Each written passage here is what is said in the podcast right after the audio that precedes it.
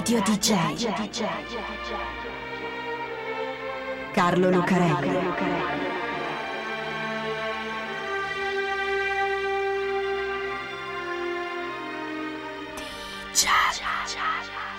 Carlo Lucarelli presenta Di Giallo, il radiodramma di Radio DJ.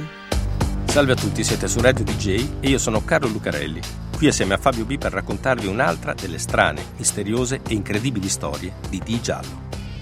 Ci sono luoghi che pur essendo isolati, lontani, nascosti come pianeti persi nel buio dello spazio, di più inghiottiti da veri e propri buchi neri, sono invece talmente pieni di storie che alla fine è impossibile ignorarli quei luoghi.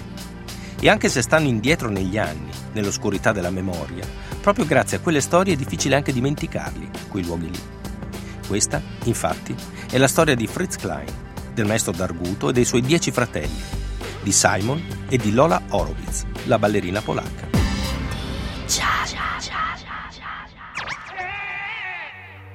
La conoscete la storia della ballerina polacca? Si chiamava Franziska Mann ma sul palcoscenico si faceva chiamare Lola Horowitz, perché faceva la ballerina e allora, negli anni 40, anche in Polonia, un tocco d'esotismo per un artista andava sempre bene. Ecco, Franziska, o Lola non importa, è una ragazza molto bella, una mora flessuosa con un bel sorriso e anche molto brava. Dicono una delle migliori ballerine polacche della sua generazione, sia nel repertorio classico che moderno. Ma è un pezzo che non trova più ingaggi nei teatri di Varsavia un po' perché c'è la guerra, la seconda guerra mondiale, e in una delle sue fasi più dure, siamo alla fine del 1943, ma soprattutto perché Franziska è ebrea. Nel ghetto di Varsavia occupata dai nazisti, Franziska riesce a mettere a via abbastanza soldi per comprarsi un lasciapassare e con altri 600 come lei, che aspettano il momento giusto per partire, si nasconde nell'Hotel Polska, gestito dall'organizzazione che dovrebbe farli espatriare e che invece li vende tutti alla Gestapo. Così Franziska finisce prima a Bergen-Belsen e poi, assieme ad altre 1600 donne, caricata su uno di quei treni che arrivano direttamente dentro la porta della morte di Auschwitz. A Franziska e alle altre hanno detto che si tratta solo di un campo di transito. Si fermeranno lì solo il tempo di ripartire per un'altra destinazione vicino a Dresda. Alcune verranno addirittura liberate, insomma roba da poco. Intanto spogliarsi e fare la doccia, bitte. Ma lì nel freddo delle pareti di cemento, nude, sia le pareti che le donne, strette l'una sull'altra sulla rampa che scende al camerone delle docce, Franziska comincia a capire qualcosa, qualcosa che non le piace. E ha ragione, perché quella è la rampa della camera a gas del blocco numero 1. Ci sono le docce, ma sono finte. Ci sono dei buchi sul soffitto da cui esce il gas. Probabilmente non è la sola ad averlo capito, ma sicuramente è la prima a reagire, una delle poche in quei momenti. Giù, nella rampa, c'è il responsabile della camera a gas del blocco 1, l'Oberscharführer, che sarebbe un sergente maggiore, Joseph Schilling, seccato dal fatto che l'operazione sta andando a rilento, con ancora tante donne che si devono spogliare. Franziska scatta, gli strappa la pistola dalla fondina e gli spara due colpi nella pancia. Poi si gira e spara un colpo anche all'Unterscharführer Emmerich, un caporale, ferendolo gravemente. È una specie di segnale.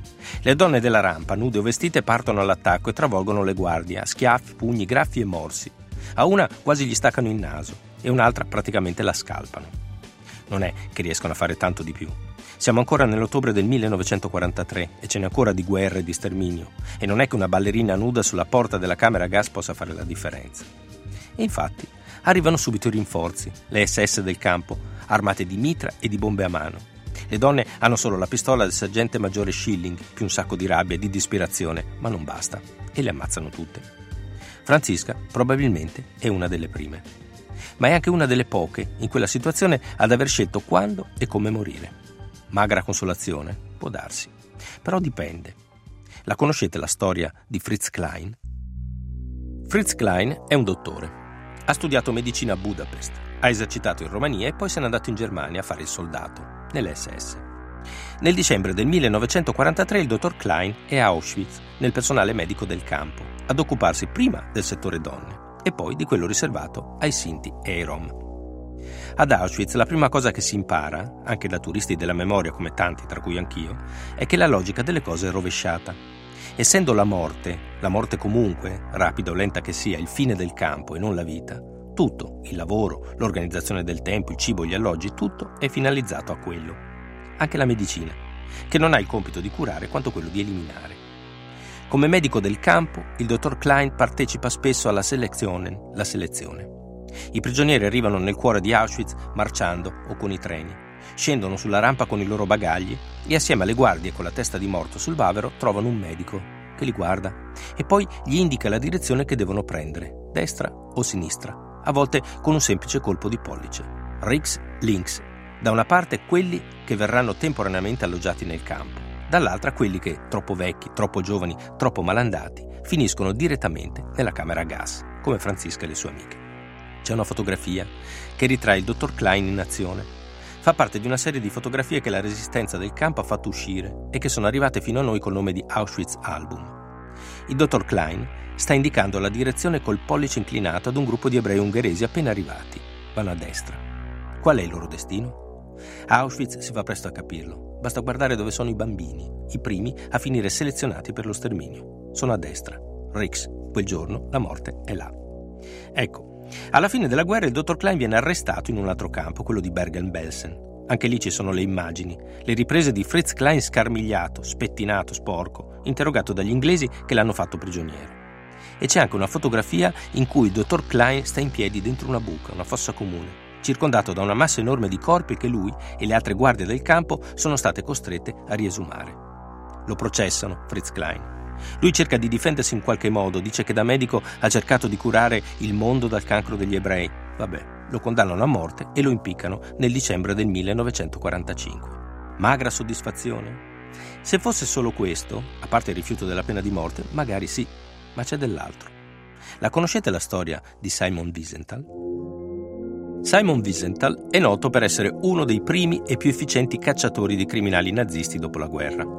Sopravvissuto al campo di Mauthausen, inizia subito a collaborare con le autorità alleate tanto che quando va ad arrestare una guardia del campo che si è nascosto in una baita è ancora così debole che è proprio la guardia a doverlo sostenere fino alla jeep.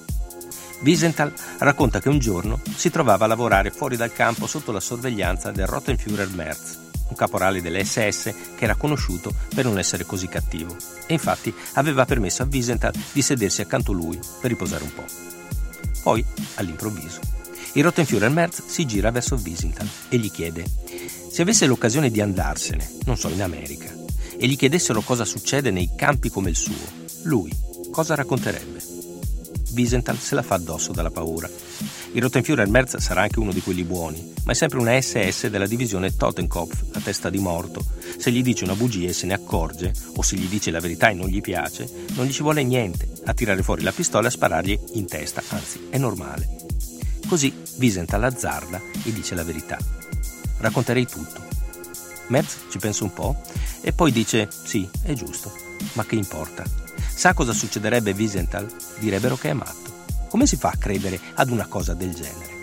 E infatti, quando Heinrich Himmler, il capo dell'SS, nel 1942 spiega ai suoi uomini la soluzione finale, cioè lo sterminio di tutti gli ebrei, gli dice anche che non potranno raccontarlo a nessuno fanno la cosa che nella loro logica distorta e innaturale è quanto di più vicino ci sia ad un supereroe. Ma zitti, non si racconta, non si può raccontare una cosa così.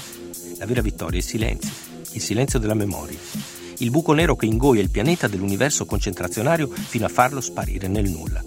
Ed è a questo punto che arriva la storia del maestro Roseberry d'Arguto e dei suoi dieci fratelli. La conoscete la storia dei dieci fratelli? Zenbruder si chiama in Yiddish, la lingua degli ebrei del centro Europa. È una classica canzone a scalare, di quelle che ad ogni strofa che si ripete c'è qualcosa in meno. All'inizio ci sono dieci fratelli, tutti musicisti di gran qualità. Moshe col violino, Yeke col suo bass, il basso, che suonano in questa orchestrina che si esibisce per la strada, sotto un lampione a gas. Dopo un po' i fratelli diventano nove, poi otto, poi sei e così via, fino all'ultimo, quello che canta sotto quel lampione che perdeva gas umorismo nero, umorismo yiddish, che sa ridere a denti stretti anche in mezzo alla catastrofe. A scrivere le strofe è un musicista che si trova nel campo di concentramento di Sachsenhausen e che ha messo insieme un coro di una trentina di elementi, un coro clandestino naturalmente, che si esibisce di nascosto nelle baracche di notte sottovoce.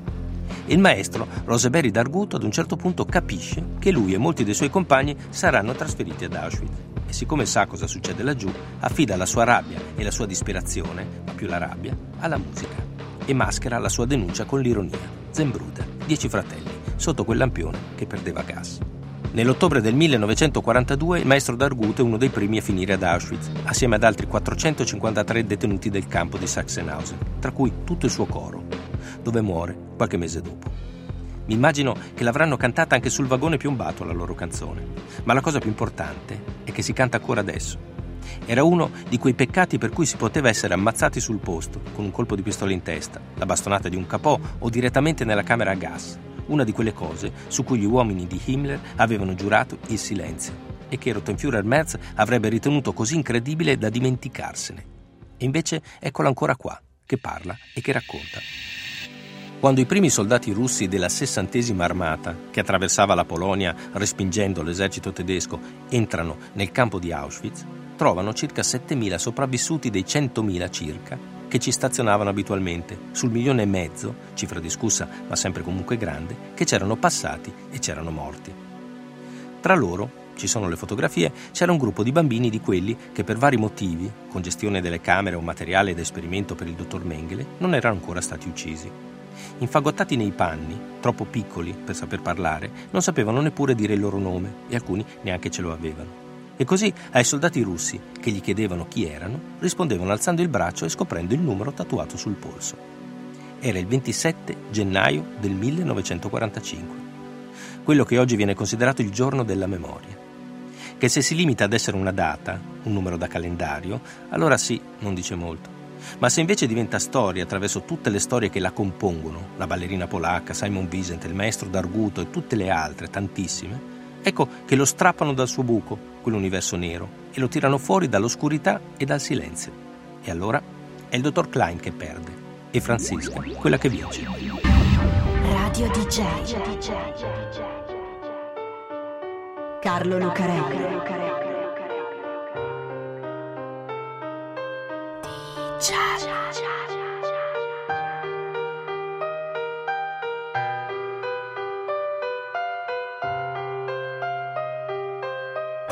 家。